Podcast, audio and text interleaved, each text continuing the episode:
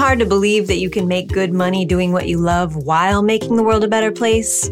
I feel you. My name is Eden, and I'm a holistic business coach who spent years in nonprofits believing things like money is the root of all evil and trying to spiritually bypass capitalism before my desire for comfort, freedom, and stability outweighed my attachment to my limiting beliefs.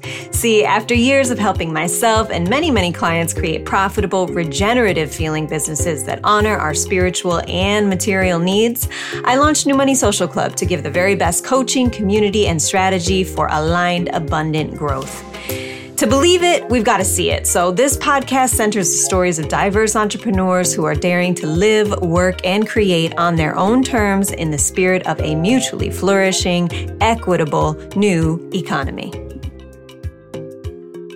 Welcome, everybody, to today's Founder Talk with the one and only Kellie Wagner a creative, kind hearted Pisces, a fellow baby animal enthusiast, a mental health advocate, a diversity, equity, and inclusion thought leader, a cool ass surfer chick, and the brave, badass founder and CEO of Collective, a DEI lab, which is a modern DEI company, diversity, equity, inclusion, um, that's helped hundreds of brands like Spotify, Bombas, Taco Bell, and more become a bit more values aligned, equitable, and inclusive not just on the surface, but by actually centering the experiences, solutions, and perspectives from the most marginalized folks in each org. I'm Eden, and I'm the creator of New Money Social Club, which is a membership platform that helps purpose driven people heal their relationship with money and marketing so they can build profitable, sustainable businesses. And it is my honor and pleasure to hold this brave and unfiltered space for all of us today. So before I started New Money Social Club, I partnered with Kellie and Collective as head of growth for a few years where I helped and witnessed really them catch this massive tidal wave of growth in the pandemic and subsequent racial justice uprising. When I first partnered with Kellie, it was just her and one full time employee. Hey, Samira, if you're here. Um, and she cr- had created this brand that stood out from a sea of kind of like aged and corporate DEI companies, as well as the more social justice oriented ones. Based on Kellie's lived experiences as a woman of color in tech and her strengths as a creative, Kellie formed a modern, integrity driven brand that excited companies to want to do this work. I shared the longer story in an email and we'll cover some of it today, but Kellie and Collective have a hell of a story. To follow the surfing metaphor, a huge tidal wave came, bigger than anything anyone could have ever imagined. And Kellie was left to figure out how to catch it, how to build and grow a team overnight, equitably and inclusively to the highest standards, by the way, and then after that massive wave of demand retreated, how to try to save and sustain not only herself and the company, but the people that she hired and brought on in the first place. Kellie's learned a ton of lessons on this journey, and I've had the honor of learning a lot of them alongside her. She's not perfect, and guess what? No one is, but at least she tries with everything that she has again and again and again. And in the entrepreneurial world, to me, that is perfection. So, as fellow Brene Brown fans, Kellie to me embodies this quote more than anyone I know. I want to be in the arena. I want to be brave with my life. And when we make the choice to dare greatly, we sign up to get our asses kicked. We can choose courage or we can choose comfort, but we can't have both, not at the same time. Vulnerability is winning or losing, or I'm sorry, vulnerability is not winning or losing. It's having the courage to show up and be seen when we have no control over the outcome. Vulnerability is not weakness. It is our greatest measure of courage. A lot of cheap seats in the arena are filled with people who never venture onto the floor. They just hurl mean spirited criticisms and put downs from a safe distance. The problem is when we stop caring about what people think and stop feeling hurt by cruelty, we lose our ability to connect. But when we're defined by what people think, we lose the courage to be vulnerable. Therefore, we need to be selective about the feedback we let into our lives. And for me, if you're not in the arena getting your ass kicked, I'm not interested in your feedback. And so I am very interested in Kellie's feedback. And I hope that all of y'all are too for this very reason. So without further ado, welcome Kellie Wagner. Um, I'm going to pass you the mic in a second and kind of, uh, uh, well, yeah, I'm I'm going to go ahead and jump into your first question and give you a chance to kind of like say whatever you want as well. But um, the first question is kind of deep. And so deep breaths here. But, um, you know, you've had a hell of a journey. And I'm curious if you feel comfortable sharing just a bit about your upbringing and what were a few key moments or turning points in your life that shaped you. Um, well, first of all, thanks, Eden, for that really beautiful introduction. Um, that quote, I mean, wow, that thank you. It's super humbling um, to be associated with that quote, but also I was like already getting a little teary eyed. And forewarning, I am such a feeler. I'm such a Pisces. I cry about everything. So, uh, you know, I'm sure I will cry at some point today. I haven't made it past a Zoom meeting without crying in some way. Um, but yeah, a bit about my upbringing. Um, yes, I have had a little bit of a wild upbringing. I, you know, I think when you are a kid, like all you know is what you know.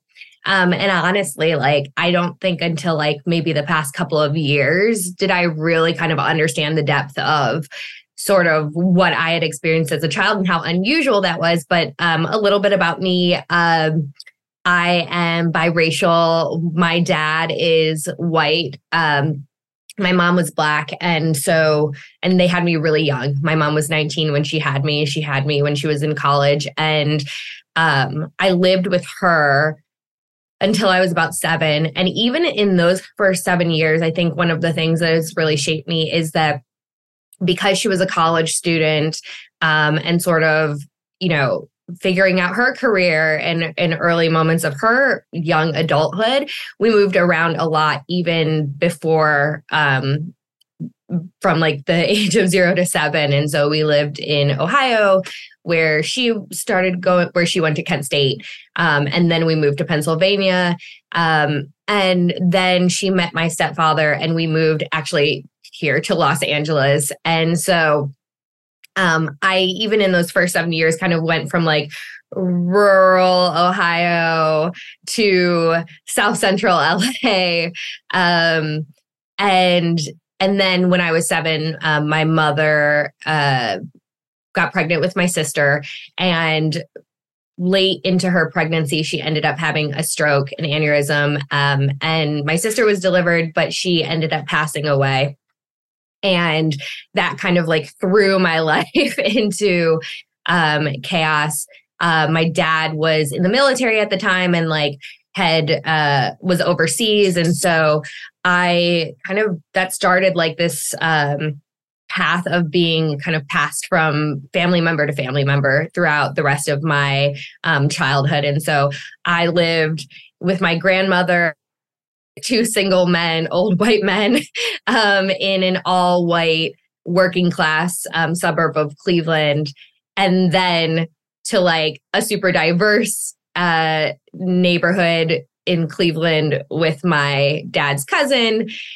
And then to like Amish country, Ohio, um, where I was again one of the only kids of color.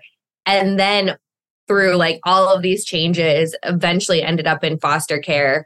Um, and uh, in um, a, living in a girls group home in a pretty rough neighborhood of Cleveland. And so I think I share all of that to say like by the time I graduated high school, I had been to 12 different schools. I'd lived in the most like rural, white, conservative uh, areas of the country and like the most kind of black um, areas and like wealthy white areas. And so I feel like because I saw a lot before I even turned 18, I I just really, I think one of the things that's like served me in my career and kind of put me on the path that I've been on is I realized one, how alike we all were in so many ways in terms of like what we wanted like to be seen and to be treated with dignity and to have like a fair chance and to protect our kids. Um and i also saw sort of like the presence of inequity right? Like the presence of how unequally those opportunities and that ability to have that life was like distributed amongst different groups. Um and i also got to be in rooms where there's something that's like uniquely uh I don't know. It's it's the worst and the best at the same time, which is like being biracial, living in like an all white household, living in all black households. Um, people say things in front of you that they would not say, right? In cross racial conversations. And so I heard the good, the bad, and the ugly about what we think about one another. Um, and I think that that was a really unique perspective also that I I carry forth in in my work and certainly made me want to do the work that I'm doing now. Hmm. Amazing, Kellie. Thank you so much for sharing, and um, I just really, really honor your just openness and vulnerability in being able to retrace those steps publicly because you know the reason why i ask that is because um, you know i think it's it, there's many aspects of your story that are going to be really relatable to a lot of people. And so um, and also i honor that a lot of that probably still hurts um, or it sounds like it. So i'm um, just sending my love to you there. So that has brought you that kind you took us up to like your like 18 or so years right and then um what if you were going to kind of walk us through a little bit your path from there to launching collective what was that like? Man. Part two, wild. Yeah. um, so I um, you know, and again, I think all of these have sort of led me to think about how we think about people in the workplace, the judgments, the assumptions that we make about them coming into the workplace. But, you know, I graduated uh, high school online. Um, I think I was a smart kid but I had a lot of shit going on. Like I was in and out of mental health hospitals from 17 through like 19. Um, was inpatient for an eating, pretty severe eating disorder around that time. And so when it came time to go to college, I didn't, I hadn't set myself up, right? Like I wasn't set up to be able to kind of go to some of these caliber of colleges that I think you expect entrepreneur entrepreneurs to have come from. Um, certainly, once I got into the work world in New York, my peers were all from these schools, um, and I think I had like a really big sense of inadequacy for a really long time of feeling like oh i didn't go to these schools was it because i wasn't smart enough but the reality is is that like i was dealing with like living in an abusive alcoholic home. I was moving from household to household um, and really just trying to survive. And so when I got to college, and like the other thing is, is, you know, uh, when you age out of the foster care system, you're given a lot of financial support, but what you're not given is a lot of guidance from adults, right? Who can tell you, like, how do you budget? How do you take care of yourself? How do you prioritize school? And so I was really lucky to get a full academic scholarship. Um, but within a year, I had dropped out and was. Um, was working as a, a, stripper, as a sex worker. Um, and I think for me, like going down that path, and I did that for three years, and I eventually moved to LA um, to be closer to my stepdad's family and try to get back into school.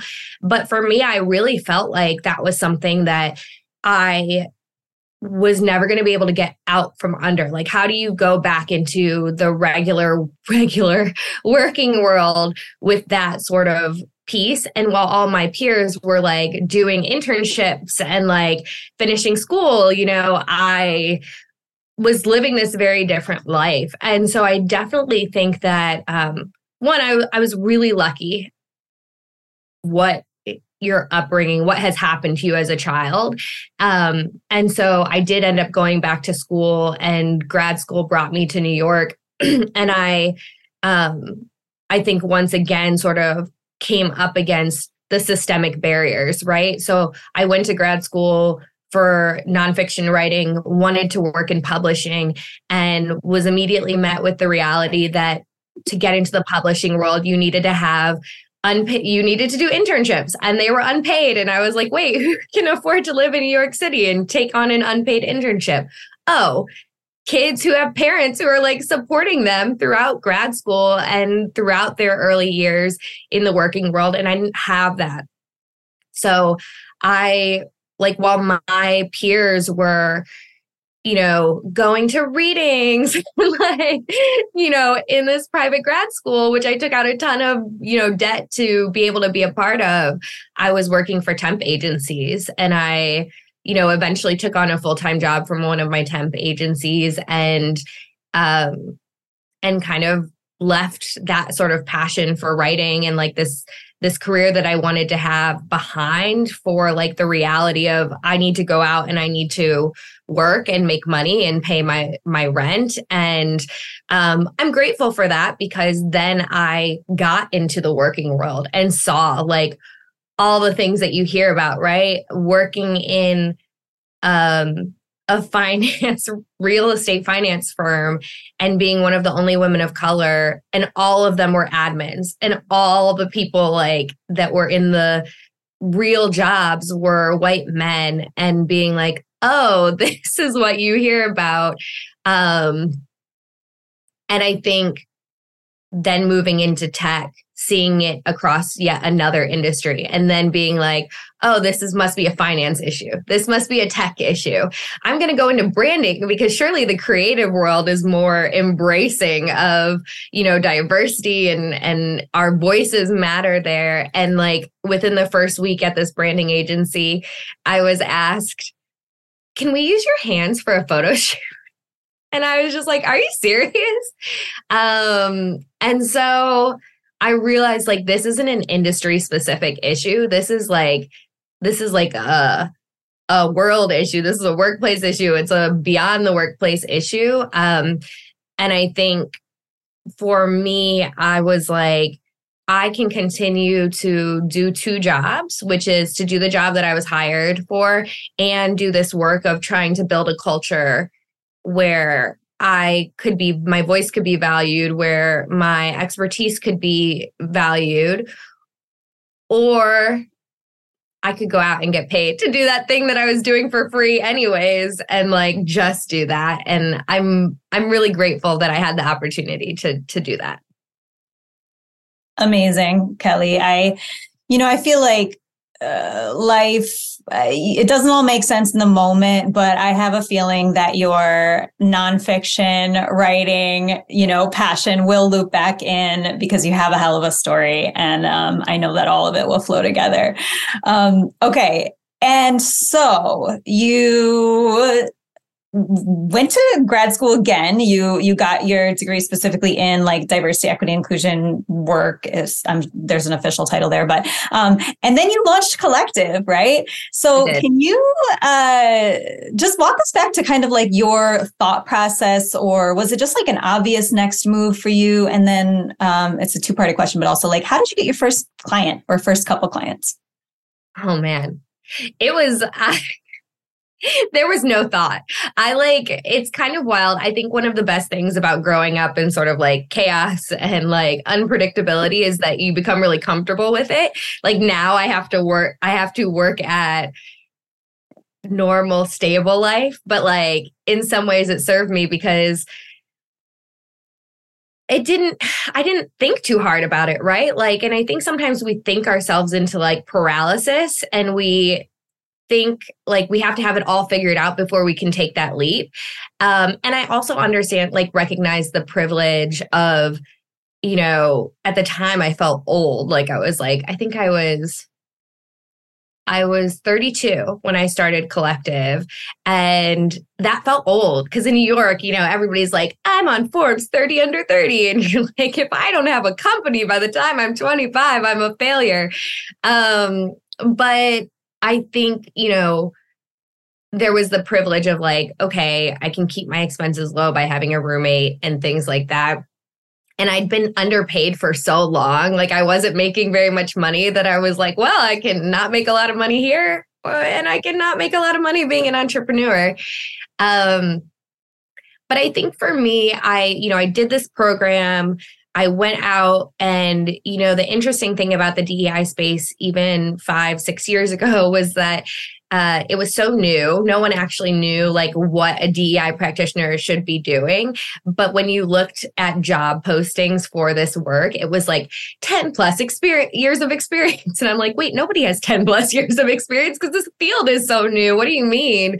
Um, and you know, I do feel like instead of getting discouraged, I mean, I definitely was discouraged, right? I was like, man, I want to do this work and there's no roles out there for me, or they're like super junior and I won't get to do the strategy that I feel like I, my voice won't um, be utilized, right? Because the DEI, old school DEI firms were very similar to traditional consulting, right? Where you look at their pages and everybody who's doing the strategy work is like, 60 plus has been doing consulting for tons of years, which is great. There's a lot of wisdom there. But I was like, but we're trying to connect with people my age, and you all don't know like what we want. Like my voice, I want my voice to matter sort of in this work. Um, and so, yeah, I was like, I think for me, what I thought about was like, what do I have to bring to the table? I don't have years of experience being a DEI practitioner. Okay, duly noted. But I'm really good at branding. I'm really good at communication strategy. And so, what, and I'm really good at account management operations. What if I took those things and packaged them in a way that would attract DEI practitioners to work with us? Um, and that's what I did was I was like, okay, this is what I'm good at and uniquely positioned to do. And I want to grow as a DEI practitioner. And so let me partner with people who have been doing it longer, who kind of know better than I do, um, because they've had that hands on experience and then support them with the areas that they tend to be weaker with, which was a lot of consultants in general, but a lot of consultants in the DEI space had no website. They didn't know how to brand themselves to like these big, shiny companies that they wanted to get work with. Um, and I knew how to do that. And so that's kind of how Collective came about. And we got our first few clients actually. Um, one because uh, the branding agency that i was working with had a sister company that did company culture work and they were shutting down. And i went to them and i was like can you put us in your newsletter that you're sending out to folks saying you're shutting down and redirect that business to us since you're not going to be around? And they were like yeah of course. Um, and that was how we you know they had this amazing news uh, list of of people of companies and we got front and center free advertising. And then you know i think especially in this space it's so word of mouth right? Um, you create good work and then people are like oh you have to meet this person. And so that's that's how. And then i think the other thing that helped was we had a good website. I think people I don't know, it's like a debate. You know, some people are like, we don't need a website, everything's happening word of mouth. But I found that having really strong branding and good messaging really helped create credibility when those companies did go to try to look us up. Yeah. 100%. Um, oh my gosh, Kellie, amazing. Thank you so much. Uh, just reflecting back a few things that I heard that I think are really important are number one, like we all have uh, whatever our life experiences that we've been through to this point those are transferable skills to something right and maybe maybe somebody else's like access point or their inroad or their strength isn't going to be the branding piece, but maybe it's the relationships piece, or maybe it's just you're so badass at what you do, right? Regardless of where you're at, your unique entrance points point to launching and growing your business is going to be a reflection of your strengths. And I think in your uh, situation, this was one of your strengths, and that really um, helped lead things. So just just I, I'm a big fan of focusing on our strengths versus like trying to improve our weaknesses and uh, in another world, Kellie could have sat there and be like, okay, I have to start from the ground up and I have to like, you know, work for 10 years in this field before I earn the right to start launch my own business. And, um, you know, if we want to actually change systems, we have to kind of think in new ways. And so I really appreciate you um, uh, sharing your journey in that way. So um, let's get to some fun stuff. I'm like trying to think of how sequential we have to go here. Um, I guess just speaking to the heart of the matter a little bit, because I do think that Kellie, you have uh, really a, a, refreshing and unique POV when it comes to your approach to diversity, equity, and inclusion work. Curious if you could share from your perspective, what are a few things that people get wrong about diversity, equity, and inclusion work?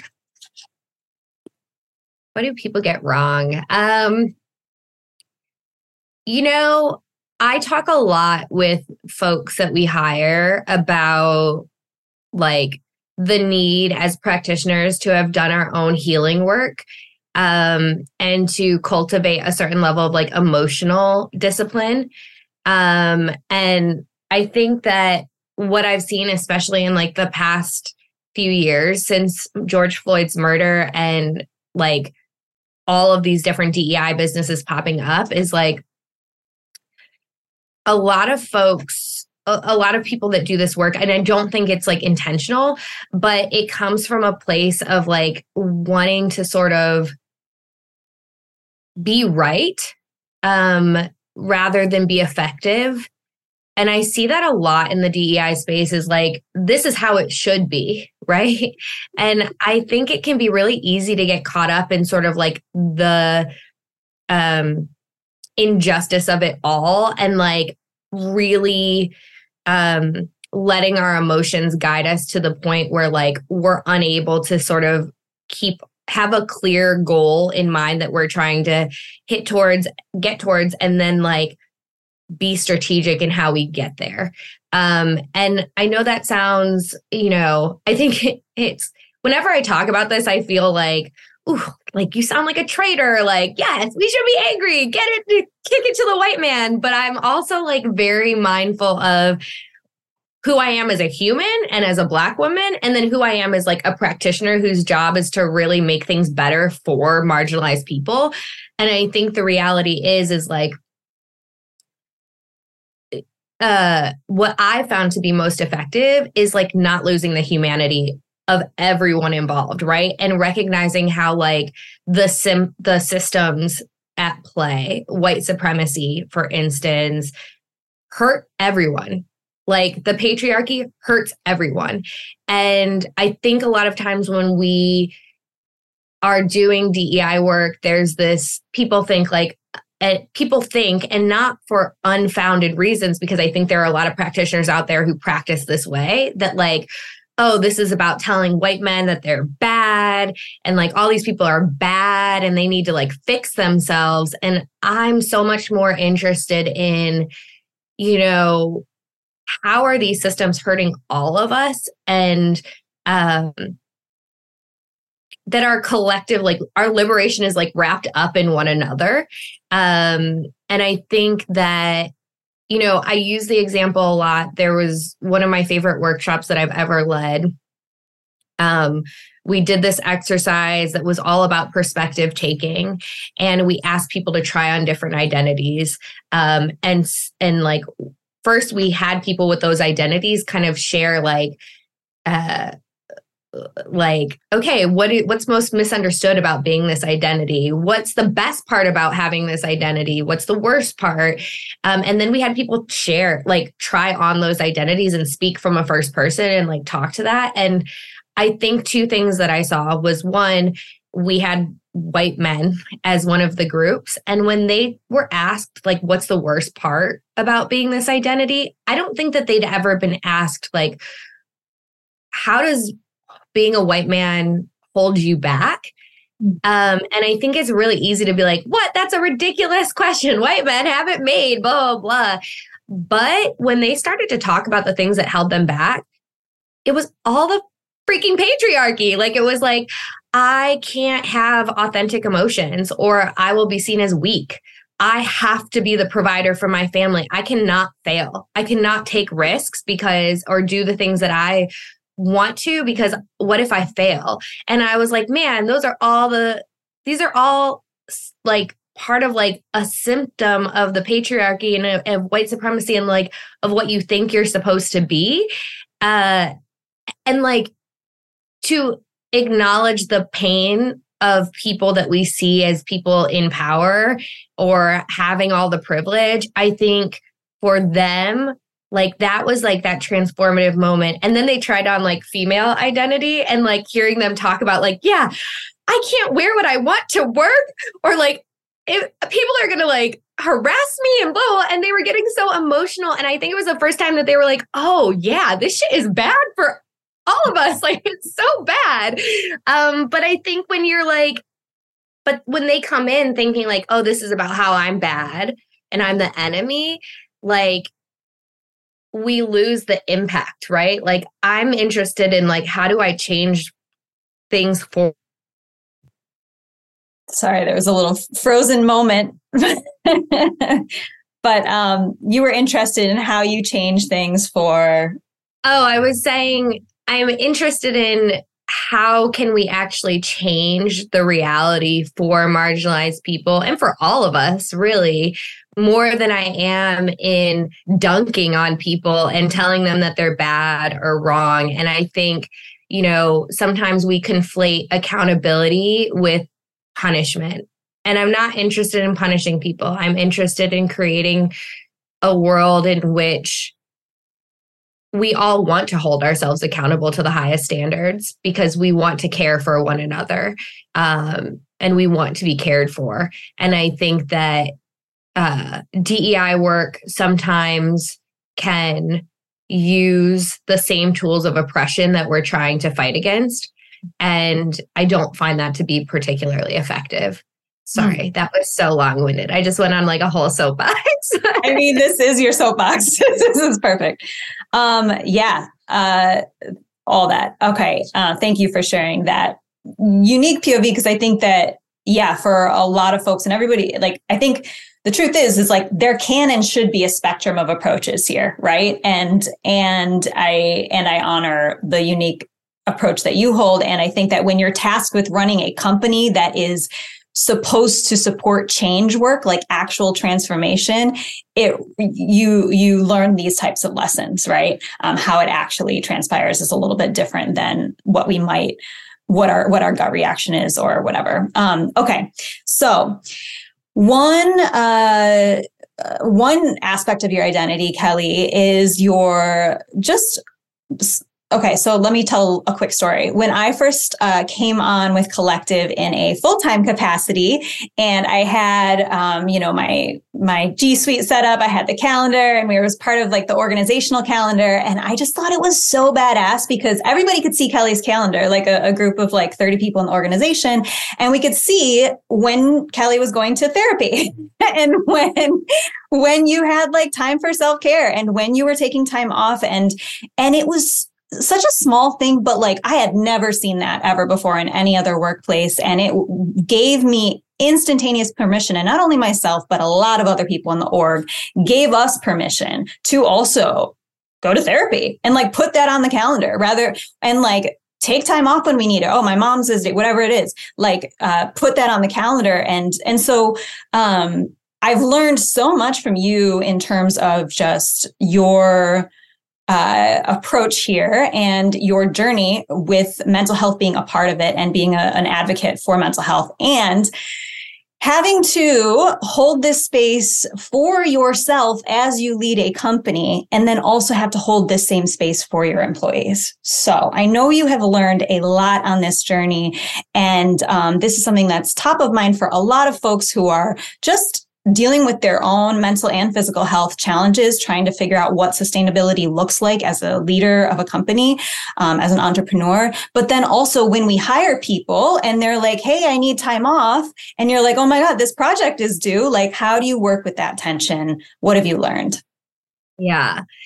Um, it's so funny you saying that about the calendar because I feel like there's sort of sometimes a naivete to my like behavior that like uh, it ultimately, sir, I guess is positive, but it's funny because it would just never occur to me. I'm such an open person. Like it would never occur to me to hide that. And I think everyone should go to therapy. I find there's so much value in it. Um, and I'm really proud of that. I feel like two things that I'm super proud of that I remember hearing a lot of people talk about at Collective was a lot of people went back to therapy.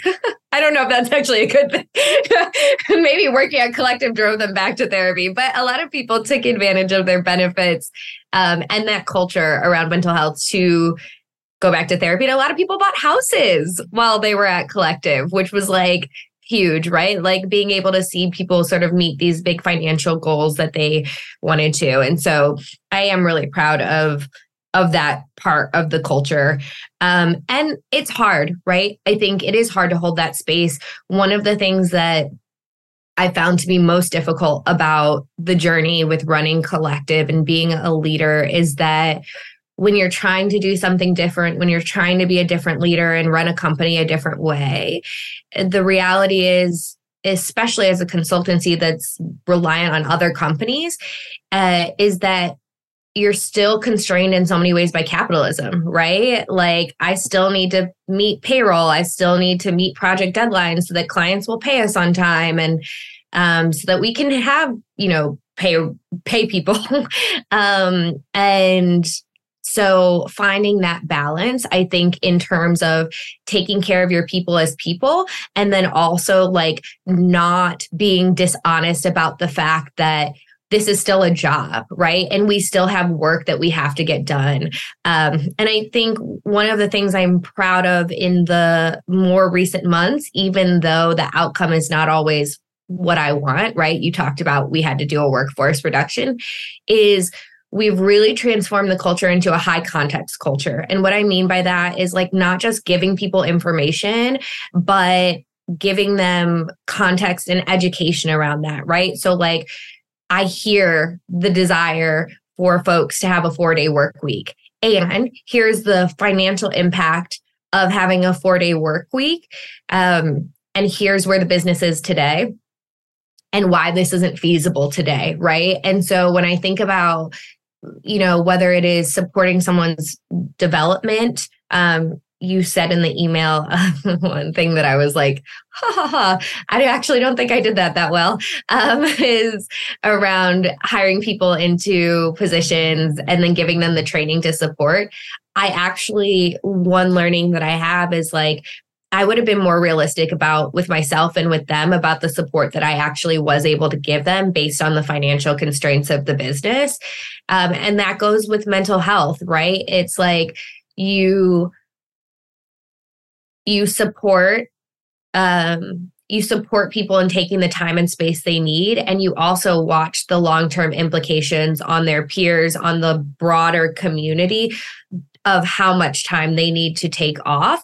And then you have that honest conversation of like, is this environment sustainable for your wellness and for the business? And so, like, how do we make sure that the business can thrive and you can thrive? And sometimes the answer is going to be the two can't thrive in conjunction. And that's really, really hard. But I think if you can have honest, direct conversations about that, I definitely think you can guide people to a place of like making the right decision for them and the business um, in a different way. Hmm. Yeah, I love that. I, I, do believe that in my experience with Collective, it was this really transformative moment because, you know, the financial situation was very volatile, right? It was a flood of demand uh, with the racial justice uprising and then a lot of instability afterwards, right?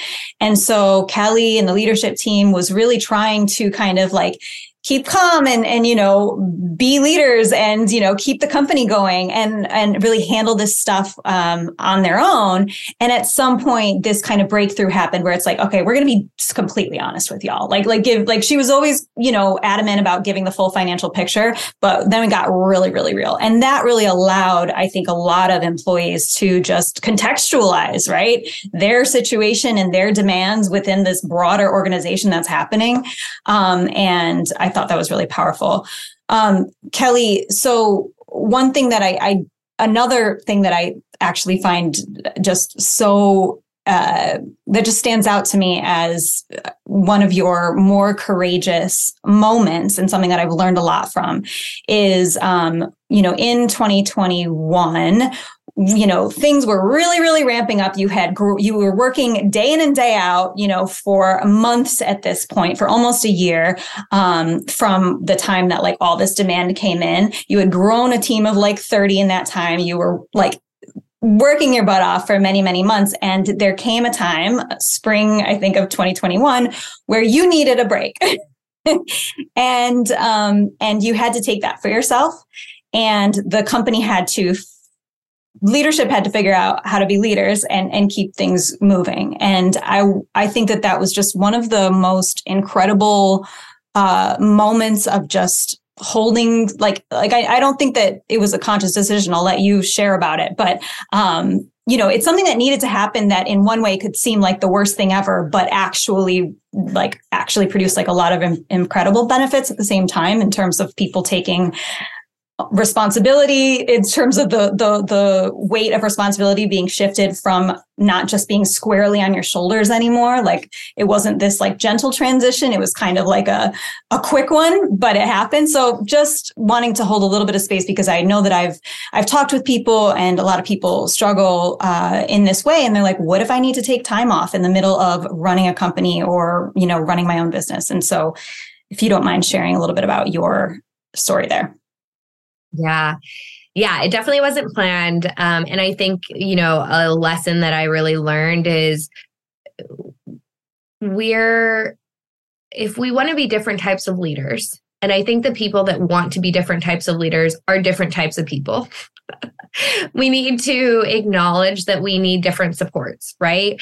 And, and, and to be fair, like I actually think that, you know, mental health depression, anxiety, whether you come into entrepreneurship with those uh, issues or entrepreneurship pushes those issues, like brings on those issues.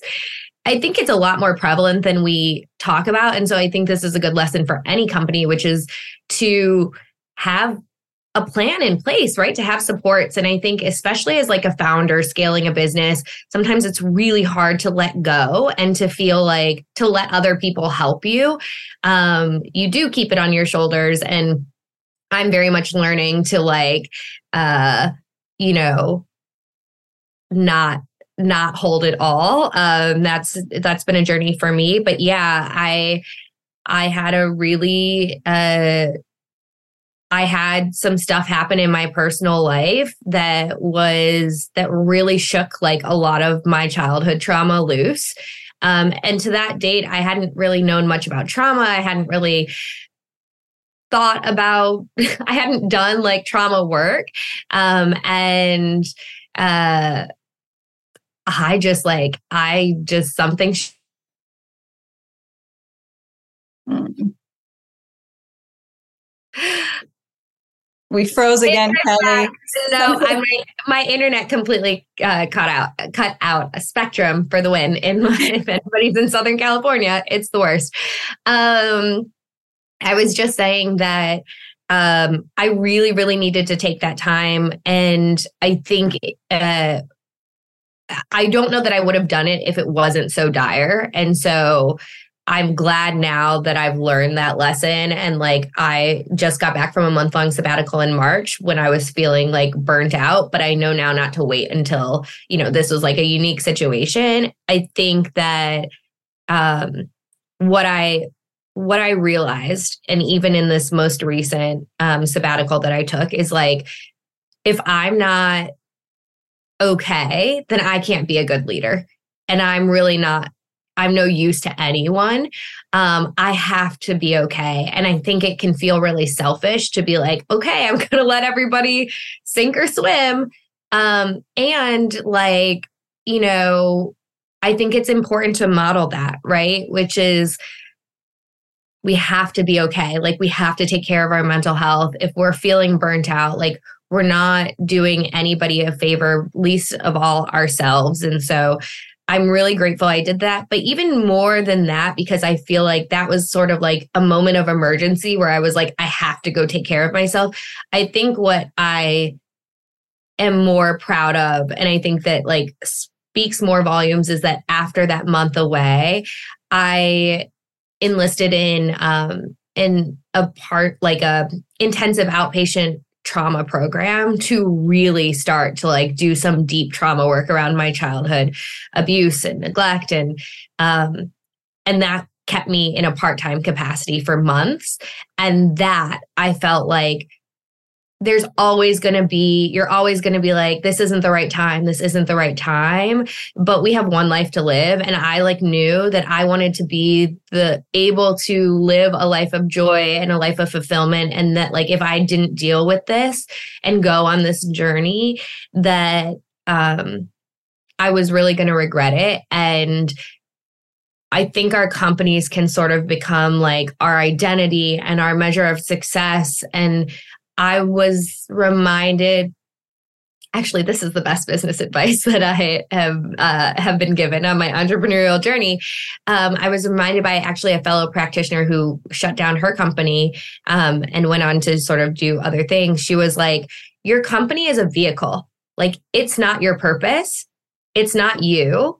Um, it's one vehicle for living out your purpose or living out your personal mission. And so don't let it become you.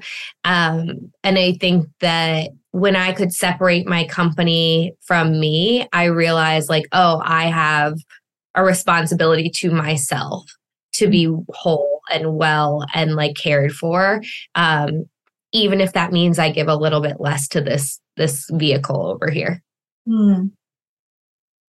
Amazing. Um, you know, I'm reminded often that you know, I think there's a lot of, we put a lot of pressure on ourselves and there's a lot of pressure on us to like know your boundaries in advance and like articulate whether you can or cannot do something. And I think nine times out of 10, you get there on that day and you're like, I can't fucking do this. Like I have to cancel. And the worst, like it feels like the worst thing that it, it feels like failure. Right. And so I say that I think that real liberation feels like failure.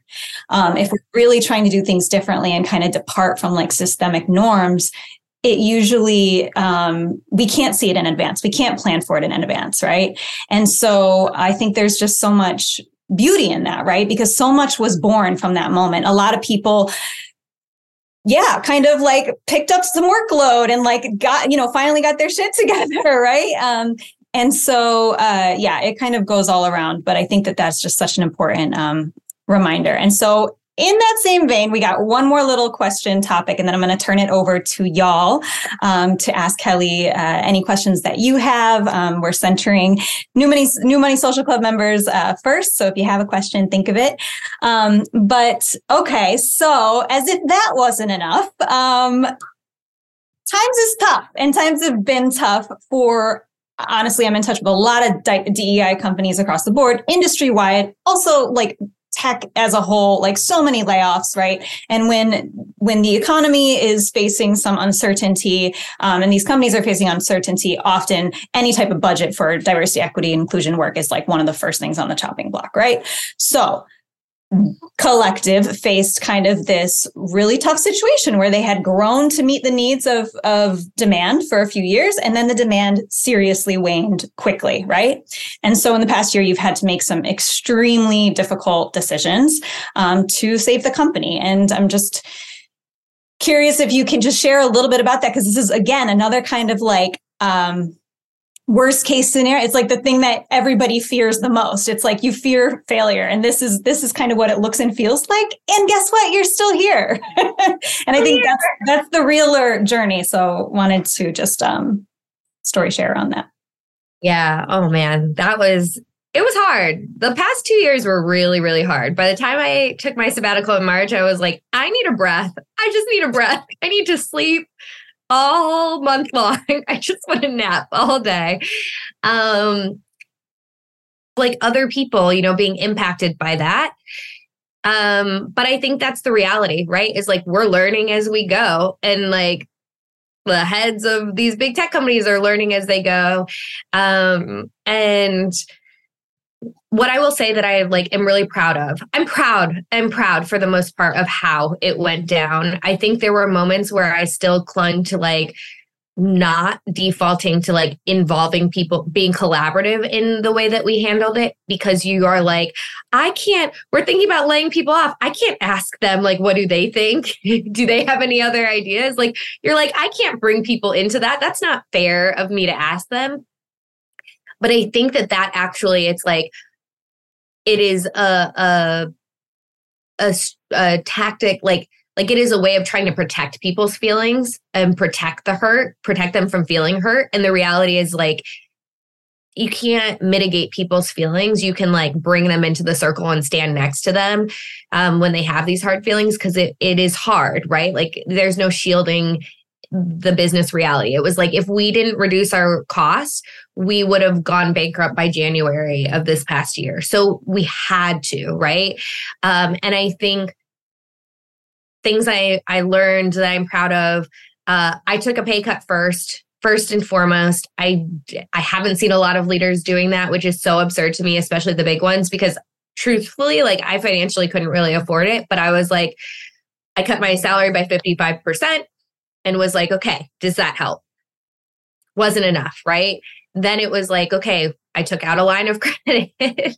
um, is it enough? No. We went to a four day work week. Um, and, and we brought people into this process. We were like, okay, we need to cut. Basically, we did a whole big strategy session and we were like, either we need to drive this much revenue or cut this much or some combination of both. And we came to like a four day work week, 80% salary for everyone through the end of the year. Still weren't hitting the numbers. And at the end of the day, what we ended up having to do was we had to convert a lot of people who were on salary to hourly. And we did that um, so that they could keep their benefits um, and that we wouldn't cut people off. And you know, the reality is, is a lot, we lost a lot of people. We lost a lot of people. And we said to people, we were like, come to us. If you're thinking, if this isn't sustainable, we want to help you try to find something else. Um, you know, and some people came to us and told us that they were looking. Some people didn't. Some people quit. Peace out. Day of it hurt. It hurt because I was like, we tried so hard to do it the right way. But I think the reality is, is like, you can do all the right things. You can be as inclusive and equitable as possible. At the end of the day, like it still hurts for people and people are going to handle that hurt in different ways. But the beautiful thing is is like now our business is starting to pick up and some of those people who we who had to leave and like find other things or you know we switched to hourly we're able to kind of bring back in certain capacities and people have reached out to us and said if you have any projects i'd love to like come back and do more work. So you know i think that's the best that you can hope for in a situation like that. Yeah amazing. Um, as my husband says, who's been in business for many years, and I learn a lot from him.